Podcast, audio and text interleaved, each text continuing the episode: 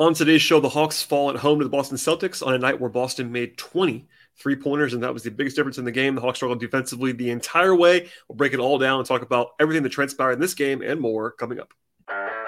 You are Locked On Hawks, your daily Atlanta Hawks podcast, part of the Locked On Podcast Network. Your team every day.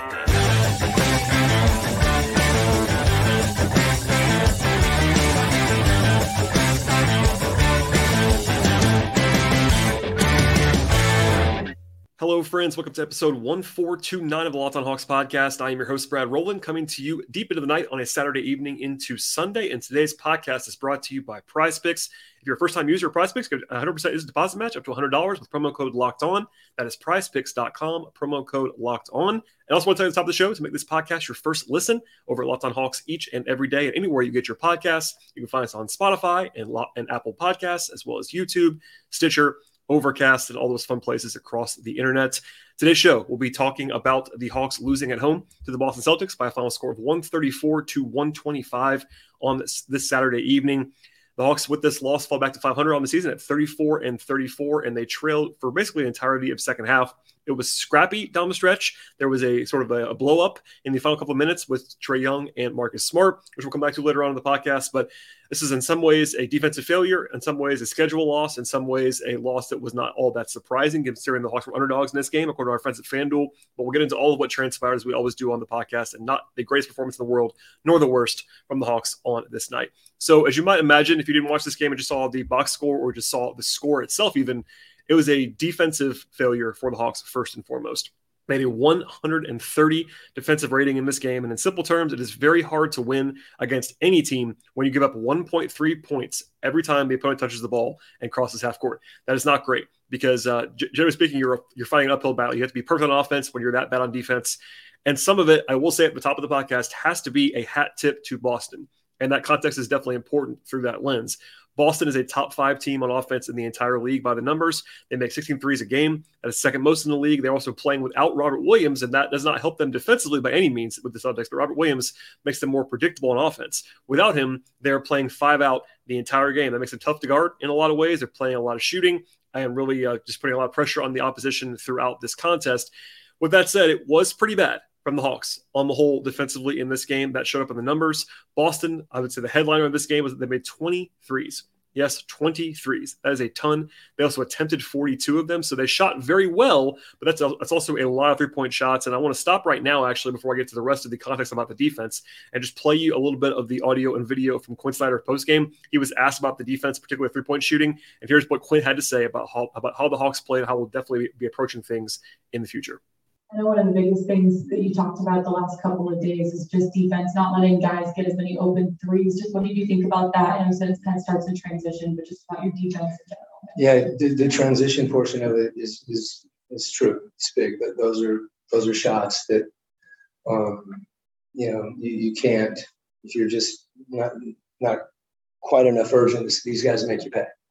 Um, and then there's still some some situations where you know, we're over helping or we're closing out a little too short, our hands not up. And, you know, that's something we talked about before the game, trying to limit their, not their threes per se, but their touch and shoot threes.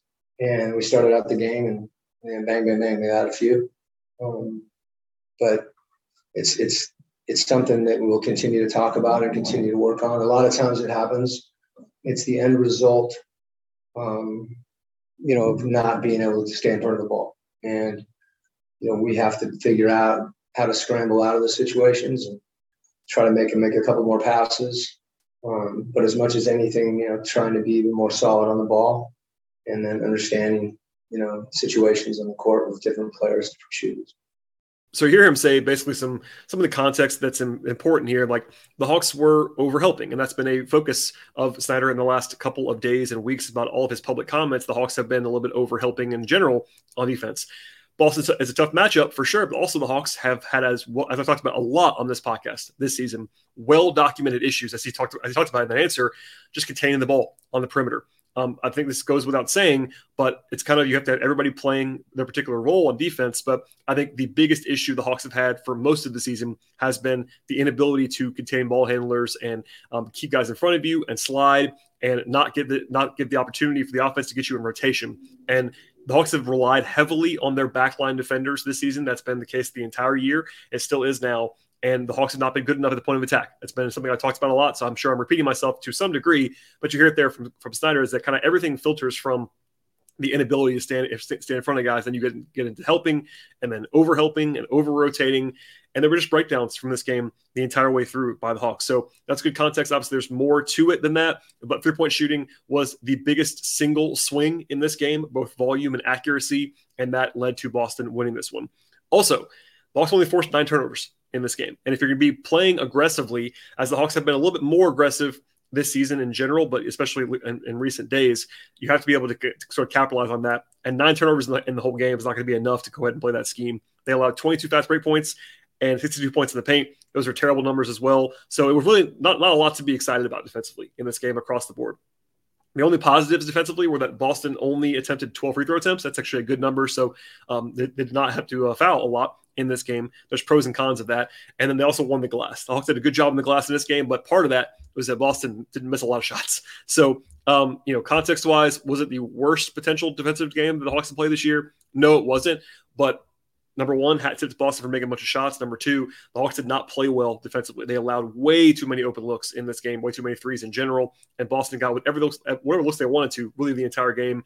If you watch the film back, it is startling that Boston just seems to be in total control, has the Hawks on the string the entire game, and uh, that's not that's not great. Now, matchup wise, as we'll come back to this later on, especially with the Hawks trying to play two bigs a lot. The Hawks default approach this year is to play two bigs, whether it's Collins and Capela to start games, whether it's been Jalen Johnson as the backup four in recent days. He's, he's like a, more uh, less of a traditional big than some, but still a guy who is power forward size, a combo, etc.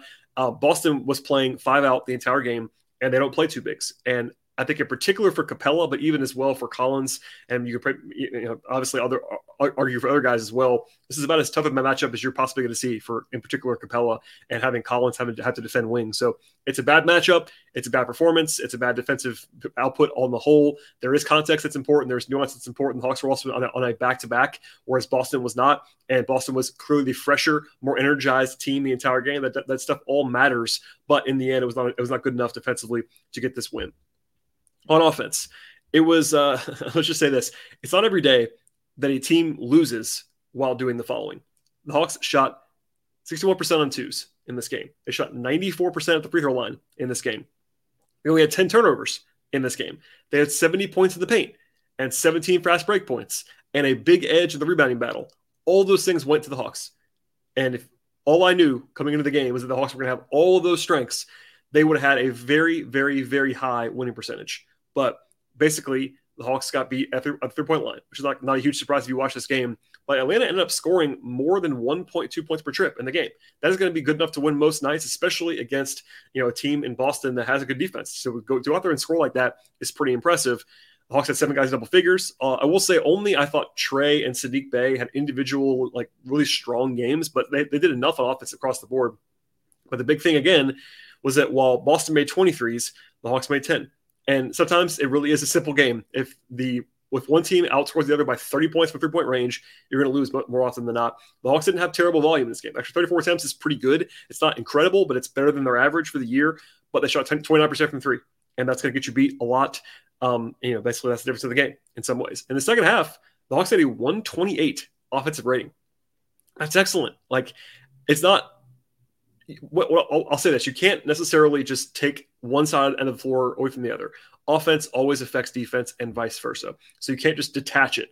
But if you were just looking at the offense in this game, the Hawks played well on offense, like actually well, capital W well. It just wasn't quite enough because the defense couldn't get stops along the way. Um, and look, I'll say this now, and it's nobody, nobody wants to hear it. I understand that, um, but I have to. It's sort of my job to give you the full context that I can sort of offer. Uh, it's a schedule loss to some degree as well. I talked to someone who is a member of the Hawks organization today before the game started, and they kind of talked about this, and they're very open. Like these guys retired, and that's part of the deal. Now the Hawks were five point underdogs in this spot, so that's not a huge number, but clearly when you're five point underdogs, you're, you're, you're quote unquote supposed to lose. Also, it was the sixth game in nine days for Atlanta. That's a lot of games in a short period of time. Plus, four of those games were on the road. Also, back to back, of course, getting in late on Friday evening into Saturday. And Boston came in with two days off. So, the worst schedule spot of the season was that game in Denver that I kind of warned everybody about for a long time. The Hawks got beat pretty badly in. Um, tonight wasn't quite that bad, in part because the Hawks were coming home to play at home in front of their home crowd. But considering the opponent in Boston, considering the child situation and the rest disadvantage and all that, it was a pretty tough situation for Atlanta. Now, does that excuse everything? No, it doesn't. But if you kind of pulled around the league and just said, all right, here's the setup for this game, um, and then also you're playing a good team in the Celtics, like you're not supposed to win that game. And I understand that. So, as far as like overreacting to the result, I would encourage everyone not to do that. Is that going to be fruitless? I'm sure it is. Um, and then you throw in, by the way, that Boogie didn't play. He was actually out on second night back to back. He actually missed this game with back tightness, but it might have been a little bit precautionary. Hunter was banged up, had a, has a right ankle sprain, ended up playing, but was uh, unavailable uh, for at least part of the uh, part of the lead up, and was not probably 100 percent in this contest. And the Hawks had snapped a seven game streak, which they had the entire roster available. So uh, they were underdogs. They're playing a team that's very, very good. Boston's probably a top three team in the league. They certainly are a top three team in terms of title odds and all that stuff. So you know, is it a game to panic about? I would say no. Snyder did not seem to be panicking. Obviously, he's talked about the, you know, I, I don't want to play the entire audio for you here, but he was talking about like trying to find stuff from these games that it's encouraging for the future and build and sort of teachable stuff and building and moments and all that stuff. And look, that's where the Hawks are. That's unfortunate because this is a season where the Hawks had pretty high expectations. But to be 34 and 34, um, you know, I understand they have to win to get into the playoffs. That's that's still the goal and all that stuff. But as far as like living and dying on every night, um, they can't really afford to do that big picture organizationally. I'm sure they the, the guys want to win every night, no question about that. But to lose a game on a back to back against Boston is not a situation where you burn everything to the ground. So there's all that said, and I'll stop rambling now about that. But bad defense, pretty good offense and uh, a good and a, good opponent leads you to a game in which the Hawks trailed for every second in the second half. And yes, they were competitive down the stretch; they were certainly right in the game, but uh, it wasn't quite enough to emerge victorious. All right, we'll get into the game's flow now and kind of what how this one transpired from top to bottom. And then at the end of the podcast, we'll talk about how this game also unfolded from an individual player standpoint. But first, a word from our sponsors on today's show. Today's show is brought to you by Prize Picks. Looking for DFS option this year? Make sure you check out the award-winning app at Prize Picks. Prize Picks is daily fantasy made easy. It's amazing. I know you will love it as much as I do. It's very easy to use Prize Picks, I've been playing there for quite a long time now at this point, honestly. And it's really a breeze to operate over at Prize Picks. All you have to do is pick two to six players, and then choose whether they actually have more or less than a certain number of points or rebounds or assists or other stats. And at Prize Picks, it went up to 25 times your, your money on the entry that you're putting in. They offer sports on across the board, really. They have the NBA, of course, and college basketball, and the NFL, and college football, MLB, NHL, PGA, soccer, esports, and more. An entire entry can be done just a minute or less. It's just that easy and that quick. Plus, it's just you against the numbers. They have safe and fast withdrawals of prize picks, and they're operating in more than 30 states, including Georgia, as well as Canada. You download the prize picks app right now or go to prizepicks.com to sign up and play DFS immediately. And if you're a first time user, get 100, 100% instant deposit match up to $100 with promo code locked on. Don't forget that promo code. It is locked on. It's sign up for the instant deposit match up to $100. Check it out now at PrizePicks. All right. And the, the story of the first quarter really was the furious pace of offense in this one. The Hawks actually started this game 7 0 in favor of themselves, making their first three shots. It was uh, Hunter on Tatum and Murray on Brown defensively. That was kind of the primary alignment in this one. But then Boston made five consecutive threes that keyed off a 23 to 9 run.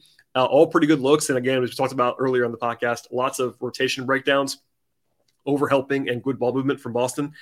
But Boston scored 23 points in three minutes and 18 seconds. If you do the math on that, if you just translated that out of a, a, full quarter of basketball, that'd be like an 80 or 90 point quarter, maybe even more than that. That's obviously not realistic, but 23 points in three minutes and 18 seconds is essentially a pace that is near 100 points. it's up, it's outrageous. Um, also, that's 23 points in nine possessions. So do the math on that. I can tell you that that's pretty impossibly good. And the Hawks were scoring at a super high clip and still losing. Um, rotationally, there were not a ton of surprises, but it's worth noting that again, Bogi was out in this game. So uh, AJ Griffin returned to the rotation for the first time after five games out of the rotation. But a couple notes here. Okongwu played earlier and more often than he normally does, um, in part because of the matchup. Again, Capela, this is kind of a nightmare for Capela. I thought on offense, Capela was actually quite effective in this game. He had 12 points and nine rebounds, but Okongwu's defense is much more set up to play against this Boston team that's playing five out. And actually, at the end of the game, they went to Collins at center. So it was a bad matchup for Capela. So it was early Okongwu and more of Okongwu. They actually brought AJ in for Bogi in the way, uh, sorry, in for, for Trae the way that Bogi normally does when he's out there. But then AJ struggled pretty mightily in this game, and the and the rest of the rotation was pretty normal in the first half, except for they brought in Aaron Holiday for about a minute in the second quarter because of how bad I thought. At least this is my read how bad AJ was, honestly, and they were trying to just do something defensively to kind of change the tide, but uh, that didn't work either. And in the second half, spoiler alert, the Hawks only, only played eight guys, so they went from nine guys, really nine and a half guys in the first half, down to eight in the second half. And that was kind of the interesting choice because, you know, AJ, I know Hawks fans all want to see him play, but he's been out of rotation for a while. He looked to be rusty and did not play well in his one stint tonight. Anyway, uh, nice assist by Jalen to Okongwu in the final minute of the first quarter. And then uh, Trae got a friendly bounce on a jump shot late in the quarter to take the lead. And the Hawks actually led this game 38 to 37 at the end of the first quarter with a 140 offensive rate. And the Hawks were 14 of 16 on twos in the first quarter. Trae at 10 and 7, and uh, they were keeping pace for sure.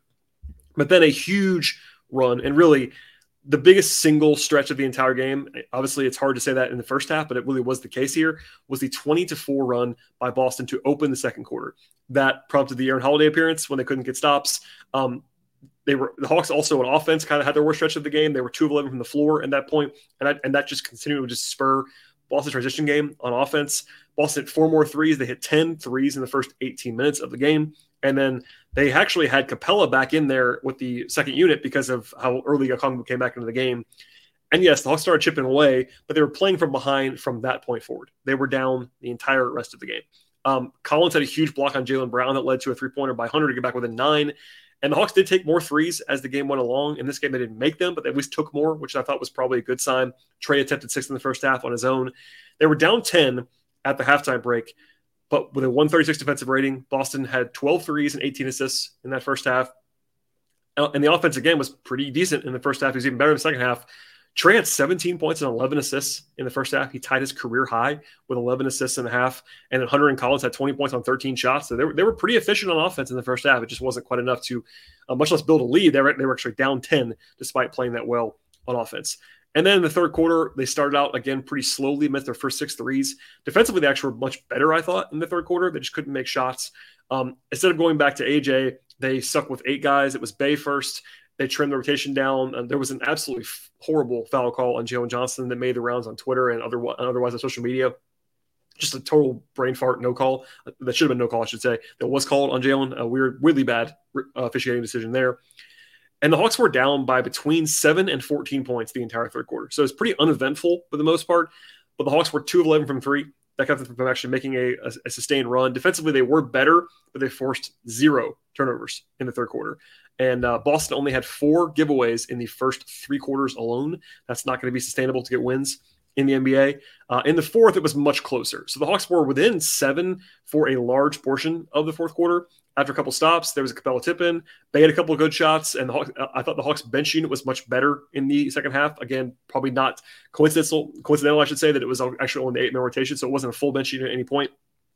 They gave up a big offensive rebound with five minutes to go and came out of the timeout actually down by eight points with four minutes to go, and they actually played Collins at center. Now, earlier in the game, I actually had called for it being a good night to play Collins with Jalen as the four and the five because of Capela's matchup questions in this one. Instead, because they were losing, and this is something that Nate, Nate used to do a lot, and that a lot of coaches do, they go offense when you're down at the end of a game. And it makes sense. You want to be high variance and all that stuff. I get it.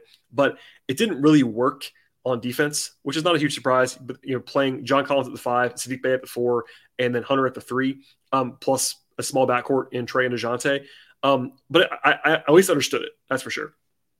It was down. So Boston got, got it back to 10 a couple times, but every time they did, it was, you know, Collins a three point play, get back to seven. And then after another time when it was back to 10, they had a four point play to get back to six. Then the big fireworks happened with 125 to go. Trae gets fouled by Marcus Smart. They were jawing very closely together. Marcus Smart is an irritant. Trae is not afraid of anybody. So there's that, that's kind of the context to start things off. And it ended up basically, I'm sure everybody's seen it by now, with Smart kind of wrapping Trae up and pulling him to the ground and everybody rushing in. Uh, Murray, Collins, Hunter, all there kind of uh, diffuse things. Boston's staff as well. The end result after a long review, and it was a long review, was um, a ejection for Smart and a T on Trae Young. Now, Hawks fans, I think, were rightly bothered to get uh, about Trae getting a technical foul. Uh, Lauren Williams of the AJC talked to, as the pool reporter, to an official after the game, and the explanation that was given to her was that the technical foul on Trae was, quote, for getting up and pointing in Marcus Smart's face, end quote. Both Trae and Quin Snyder asked about that after the game. No real responses that were uh, probably smartly not given the huge context there, but obviously no love lost between these two teams. They're obviously rivals on some level. Also, you know, Marcus Smart talks a lot. Trae is not afraid, and uh, not a huge surprise. It obviously, could have been worse. That's probably. I'm glad that it wasn't. But the ejection, um, if Trae doesn't get a technical foul there, it would have been nice to get free throws along the way. Um, also, I'm not sure why the initial foul was not a three point play attempt. It was ruled to be, I guess, on the floor for some reason. Uh, Trae ended up making free throws to get it down to six. Um, there were chances for the Hawks. Trae missed a three, but the Hawks, I think the biggest chance they had late was down six. They missed three shots in a row, but they got two offensive rebounds in a row. After a Trae miss, um, they couldn't finish either of them. The second time, Collins had one where he probably kicked, kicked, it out to a, to a three point shooter or something. He kind of rushed one around the rim. Um, but you know, at the same time, if they score a two there, it's they're down four with under a minute to go. They're probably going to lose anyway. Um, you know, a lot of focus on that play. I don't think it was a great play by anybody involved. They had three chances, didn't score, and then when Boston scored to go up by eight, it was effectively over at that point. So really, it never got as close as it might have felt honestly. The Hawks were within six for a large portion of that, and they were within four or five early in the fourth quarter, but it was six or higher for the most part down the stretch. So it wasn't like a one possession game, but they were right there in the middle of it. A lot of, a lot of, a lot of intensity for sure. And then of course the, uh, the, the histrionics between Trae and Smart. Uh, everybody seemed to be all right after the game. There wasn't like a tempers flaring over too too much. Trae was you know pro- professional on the on the dais as he always would be. So anyway, it was kind of a mess. And the Hawks again trailed for essentially the entirety of the last three quarters. After the big 20 to 4 run start the second quarter, the Hawks were down the entire rest of the game. And the second half, they actually did uh, win it by a point. But they were, and offensively, they were awesome. They were awesome after halftime, but just not enough stops the entire way. Boston had at least 30 points in every quarter, and you're not going to win when that happens. All right, we'll get into some more context of this one that includes, of course, the individual player breakdowns that we usually do on this podcast about all the guys who participated for Atlanta. But first, before we get to that, a word from our sponsors on today's show. Today's show is brought to you by Built Bar. And the Built March Madness bracket is here. I'm sure you have a favorite Built Bar or Built Puff flavor at this point, and now is the time to go ahead and express that opinion and make it count today. Go to BuiltMarchMadness.com to vote for your favorites. If you've listened to the show for a while, you might already know that my favorite personally is cookies and cream, so that supporting that flavor is a fantastic option. But there are many, many, many more flavors across the board with Built Bar. And when you vote for your favorite bar or puff, you'll be entered into drawing actually with a 50 lucky Locked On listeners that will get a free box of Built bars. Not only that, but one fan will get a 12 month subscription to Built to have bars or puffs delivered monthly straight to their door. If you haven't tried Built bar yet, it's time to stop waiting and go ahead and do that. They taste fantastic, and you won't even believe they're actually good for you as well. Every bar is high in protein, low in sugar, and 100% chocolate on the outside. Go to BuiltMarchMadness.com right now to vote for your favorite bar or your favorite puff. Pick up a box while you're there. Vote every day in March. So hop in now and support your pick at BuiltMarchMadness.com. All right, and to the individual player breakdowns in this game, as I mentioned briefly before, AJ Griffin and Aaron Holiday both played very sparingly in this, in this one. Aaron played one minute, so I don't really have much to add there, but his ball handling has always been a concern, and I, I wasn't surprised. I was too shocked to see him come into the game just to stop the bleeding defensively, but offensively, he is still a challenge. It's more of a three and D small guard than anything else. But Griffin really struggled. Uh, two points in nine minutes on 0 4 from the floor, 0 2 from three. Defensively, he was a step slow as well. Uh, he was a mess and I don't I don't worry about that too much. He hadn't played in a while, but it was a bad matchup for him in some respects, and also he just didn't make shots. Plus the defense was was pretty shaky. So I was definitely in favor of him not playing in the second half after he played after how he played in the first half. But I like to see him get back in there sooner rather than later, just kind of get his confidence back and uh, return to rotation at some point in the future. Uh, Jalen Johnson played 19 minutes off the bench, had seven points, but was minus 11 in his stint. Uh, two assists, four rebounds, three six on the floor, 0-2 on threes. A couple of he took two threes. He also had a couple of like record scratches on the perimeter. I think offensively he was a negative in this one. Defensively, he certainly is very helpful. But as I mentioned, I think during the game on Twitter, he is not yet ready to be like a screen navigator on defense. And that's not that's not his fault. I want to be very clear about that. Jalen's been playing as a big, basically defensively, and for the vast majority of his pro career. And it was very obvious a few t- a few times when he was kind of on the ball trying to navigate screens in, in partnership with either Capela or Okongwu or one of the bigs around him that he's not quite ready and, and, good enough at, at that role just yet. He's used to being in the other role, whereas now he's the guy who has to go above or below the screen and, and be talking all that stuff. There was one a pretty clear breakdown between he and Capela at one point. So it's an area to focus on. I don't worry about that at all. But if you are and I, I, I do understand this, but if you're calling for Jalen to be like the stopper or whatever defensively, um, just know that he's not quite there as far as that particular aspect. And if he's going to be defending like primaries, it's an area he's going to have to improve on, and I'm sure he will. And more reps on that is what he needs, what he needs. But keep that in mind for the future and for the present. Um, Saddiq Bey continues to shoot the ball at an incredible clip. He is shooting 50% from three since he got here. That's that's pretty crazy, and he's still doing it. 17 points on nine shots. He's just filling it up from three. He's shooting them um, quickly as well. That's something that I think is great. Even when he cools off, and by the way, he is going to cool off from this because nobody shoots like this. Um, it's a great thing that he will shoot and he will shoot quickly and he has to be guarded and there is no hesitation. And hopefully that hopefully that continues. What you don't want ever as a guy as a guy is to not take shots. Saddiq, Saddiq does not have that problem. He's very eager. There was one possession where he missed it. He missed this one actually. Um, he had Trae very, very obviously open on a swing pass, and Saddiq just kind of looked him off and shot it himself, which is kind of funny to see because Trae is obviously the guy. But it's just an, an, sort of indicator that Saddiq is ready to shoot, and he is still on fire at this point in time. So he was really good off the bench. And other than Trae, I think he was probably the guy who had hit the best offensive game in terms of like compared to the normal baseline. He was really good offensively. Defensively, another story, but certainly he was, uh, you know, awesome and very useful on offense in this game.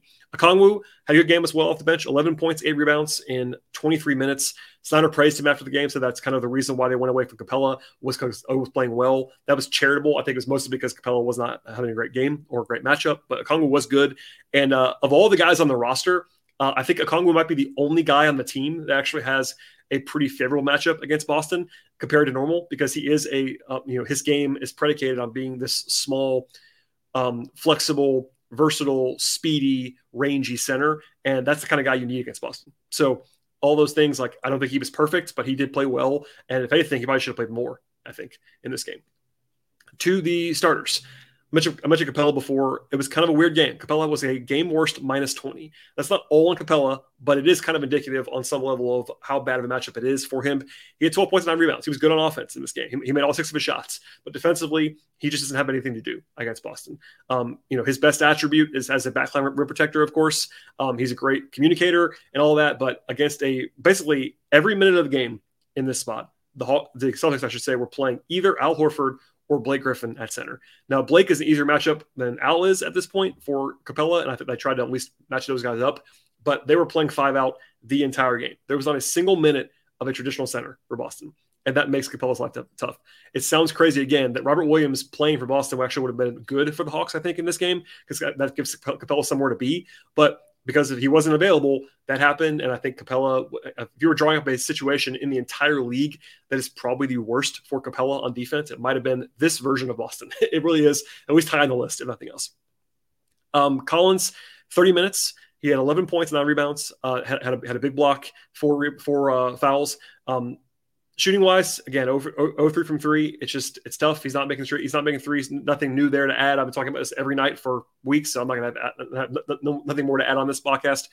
Um, he was pressing a little bit in the second half. I thought um, offensively, and then defensively, it's not as bad as Capela's situation, but Collins, especially when playing the four in this matchup, is overstressed overstretched, I should say. Like he's him having to be a primary defender on Marcus Smart or Jayson Tatum, which is what he has to do in this game because you're playing next to Capela. Capela's got to guard Blake Griffin. He's got to guard Al Horford, which means Collins is defending basically the the basically a guard the entire game.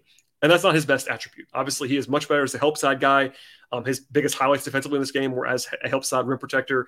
Um, he's not great in space. Like, is he better than some power forwards in space? Yes. But is he as good as, you know, Jalen Johnson in space? No, he's not, he's not as far as guarding perimeter guys or DeAndre Hunter, etc. So uh, I thought Collins played better than the shooting numbers indicate, but also defensively, it was a, a rough one for basically everyone, but especially for the bigs, uh, other than Okongwu. Uh, Hunter played 39 minutes, and that makes sense, honestly. Like there were lots of thought exercises, including some that I was doing on Twitter about Hunter being listed as questionable. Like, what is going to happen if he doesn't play in this game?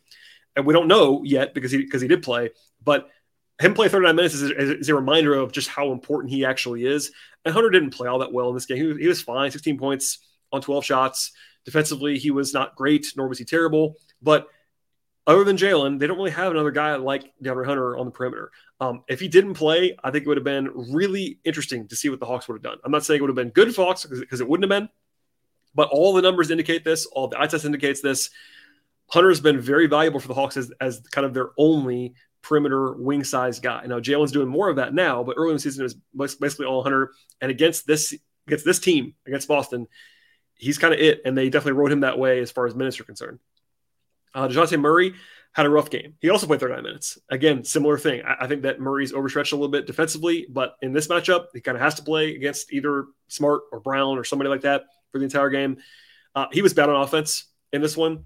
Uh, this is a, a, little bit oversimplified, but there is a feeling, and I think it shows up on tape, that when Murray's not making his jumpers, and by when I say jumper, I mean really anything outside outside of eight feet for Murray, he's not very good on offense when he's not making jump shots. Now that's that's a little bit simplistic, obviously, but he was 14 points on 18 shots in this game. He's not he's not a free throw guy at all. In fact, he didn't take a, a single one in this game. He was it was seven of 15 on twos, which isn't a terrible number, but it's not good either. And he doesn't really get a lot of easy buckets. Like you could certainly argue that his pull up from eight to 10 feet is pretty easy compared to most guys, but it's still not a, not a super high efficiency shot. He's not getting a lot of layups at the rim. And if he has a bad shooting night, it could stick out. And that happened in this game. Uh, defensively, had three steals. That's uh, he was the only guy on the roster that had more than one steal in this game. But he was kind of you know mediocre, I would say, defensively. He was minus 13. Uh, didn't play well overall. I don't think by his standards by uh, by any means in this game. And then Trae. So Trae had a big game on offense for sure. He was really, really good. I, I argue this during the game. I think he was probably the biggest reason why the Hawks were even engaged for parts of this game. If he didn't play as well as he did in the in this one on offense, they would have lost by 25 points. Um, 35 points, 13 assists, three turnovers. He didn't shoot it very well, um, but he wasn't terribly uh, inefficient either. He was 12 27 from the field, 4 of 11 from three, got the line seven times, made all seven. So 35 points on 34 shooting possessions. That's sorry, 31 shooting possessions. That, that's, actually, that's actually fine, especially on high volume. Took 11 threes, made four of them. That's totally fine too. Um, the passing was great, 11 assists in the first half. Defensively, it was his worst game in a while, but again, he wasn't alone. I mean, I, am I'm struggling to find someone who played well defensively in this game. I think maybe Okongwu would be the closest thing that I could point out to as a player who played above their normal baseline on defense. I think most guys had a bad game defensively, and I think Trae had a bad game. Uh, it was more reminiscent of his previous work than his most recent work. So I'm not saying he was terrible because he wasn't, but it was a little bit more of a step back. But again, it's matchup related, and everybody's tired and all that stuff too. So Trae was their best player in this game by a wide margin offense, not, not even close. And he played 34 minutes, but um, it, would be tough to kind of just like nobody was perfect in this one. Like Trae was their best player, but we'll kind of leave it there for now. Before we get out of here, a brief look ahead. Um, so a lot of teams played tonight because this podcast is so late. I can actually give you the full picture of the standings again as of Saturday evening into Sunday. The Hawks are a game and a half behind Miami for the seventh seed. Miami lost in overtime tonight. That was very helpful for the Hawks. They actually lost to the Magic, which is a bad loss in some respects for Miami. That was good, a good news for the Hawks. So only a game and a half behind Miami. Um, they are two ahead of Toronto for the nine seed. The Hawks are eight right now. They're two and ahead, two and a half ahead, I should say, of Chicago and Washington, and they're three ahead of Indiana. Um, for those dreaming still of the six seed, the Hawks are four and a half behind both the Knicks and the Nets. So it's not over by any means there, but the Hawks only have 14 games remaining. They probably have to go, I don't know, 11 and three to have any realistic chance at the six seed. Uh, it's not likely. It's not terribly impossible either, but we'll see. That'd be their best rest, best run of the game of the season so far by every stretch of the imagination. So uh, we'll leave it there for now. That, that's where they are as of this evening into tomorrow. And the next game on the horizon is Monday night at home against Minnesota. A much more normal game in terms of context. But the Wolves did have the whole weekend off after playing on Friday. So a big edge, uh, sorry, not a big edge for the Hawks or anything like that on the rest front. And this is the first game of the season against Minnesota, so that's kind of a big question mark. Both games against the uh, against the Wolves are in the next ten days, basically. So uh, we'll see a lot of them in the future.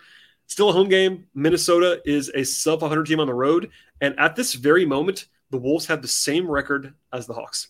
In fact, they're almost mirror images. In fact, I think they are mirror images. I'm looking at this now. Yeah, Minnesota is 34 and 34 and 14 and 18 on the road. The Hawks are 34 and 34 and 18 and 14 at home. So it's going to be interesting. Uh, coin flip game in some respects. Uh, we, we, don't, we, don't, have a line just yet at, at FanDuel. We'll see who we'll see if uh, Bogi plays. We'll see how Hunter's feeling after playing tonight. That's a game where at home the Hawks will probably be favored in the game. And then, uh, by the way, after that they have three days off, and then it's the Warriors in town, and the Warriors have been dreadful on the road this year. So um, a chance to get some wins in the near future, but 34 and 34 with uh, only 14 games to play. We are very, very late in the season at this point. In fact, the playoffs begin in basically a month. So stay tuned for all that. But uh, that's my full recap of this game. In general, one the Hawks could have certainly stolen, but one they did not have the best defensive game, and we'll have more on that in the near future. Please subscribe to the podcast across podcast platforms. If you are a fan of the show, I appreciate you checking the show out anytime in any possible way that you possibly can. But the best thing you can possibly do is to subscribe across multiple channels, auto download, click around, YouTube, uh, Spotify, Apple Podcasts, etc. Ratings and reviews also encouraged. Please follow the show on Twitter at Locked On Hawks. Follow me on Twitter at BT Rowland. Also follow my Patreon, patreon.com slash BT Rowland. I do appreciate all the support there as well. Thank you for listening, everybody. Enjoy the rest of your weekend, and we'll see you after the game on Monday.